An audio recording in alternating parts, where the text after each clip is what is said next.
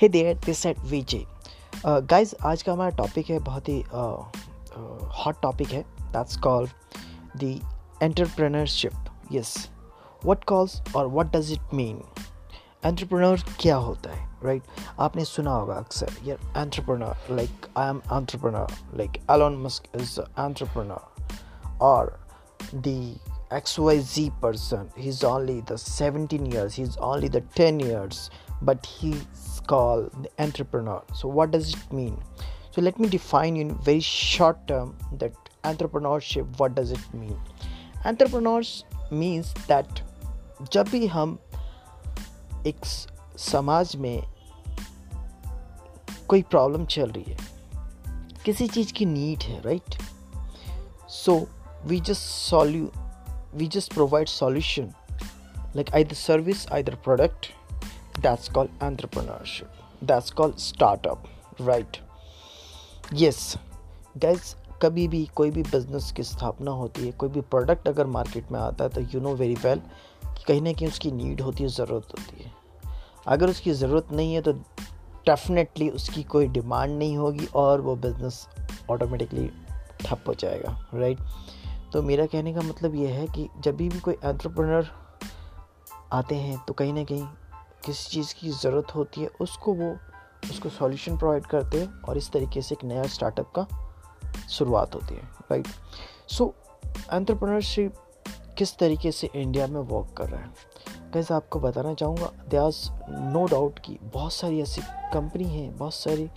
ऐसे new entrepreneurs हैं, जो आज की डेट में जो है, उन्होंने ग्लोबली अपना नाम फ़ेमस किया है राइट इसके अंदर ओयो के बारे में आप वेरी वेल जानते हैं, जो कि आज के डेट में जो है कई हज़ार करोड़ की वैल्यू की कंपनी है और उसने होटल्स इंडस्ट्री का एकदम कह सकते हैं आप एक रेवोल्यूशन लाया है उन्होंने। एक नई सोच के साथ उन्होंने एक बिज़नेस को स्टार्टअप दिया है और आई आई यहाँ पे स्टार्टअप बोलना सही नहीं रहेगा, क्योंकि आज की डेट में तीस हज़ार करोड़ से ज़्यादा की जो है उनकी कंपनी की उनके एम्पायर का वैल्यू है राइट और नॉट इवन इन इंडिया बल्कि ग्लोबल ग्लोबली अगर बात करें तो वो टॉप फिफ्टीन में आते हैं। तो ये बहुत बड़ी बात है। एक इंडियन कंपनी काफ़ी शॉर्ट टाइम में जो है, और होटल एक इंडस्ट्री जो कि काफ़ी पुरानी है उसमें वो टॉप फिफ्टीन में आ रहे हैं। ये बहुत बड़ी बात है। तो गाइज़ जब भी अगर आपके पास कोई आइडिया है right you if you have any kind of idea तो उसका अगर आप सॉल्यूशन प्रोवाइड करते हैं तो डेफिनेटली आपका अगर प्रोडक्ट है या सर्विस है definitely that will be move on I know that कि कोई भी स्टार्टअप्स होते हैं, उसके अंदर बहुत सारी रिक्वायरमेंट होती है, बहुत सारी चीज़ें ज़रूरत होती है right we will discuss and we will cover within another episode but today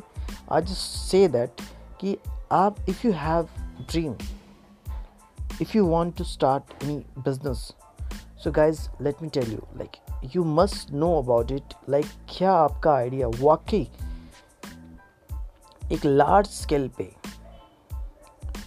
execute किया जा सकता है? स्टार्टिंग में आपको छोटे लेवल पे स्टार्ट करना ट्राई करना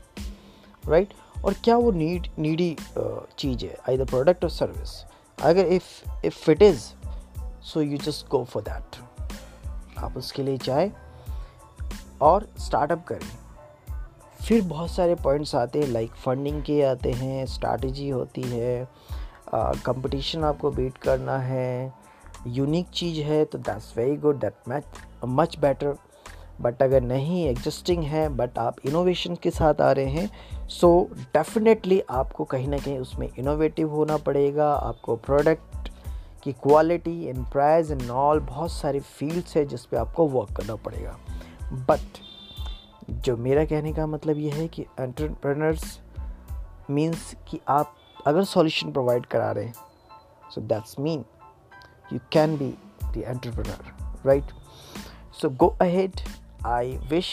आप जो भी चाहते हैं वो करें and guys please uh, subscribe my this channel follow me on insta with the name of uh, winner mind 93 okay you can follow me uh, you can you know like my page as well the vijay dot mishra 900 on facebook okay so thank you so much uh, for the listening and we will meet again with another episode. Have a great day. Thank you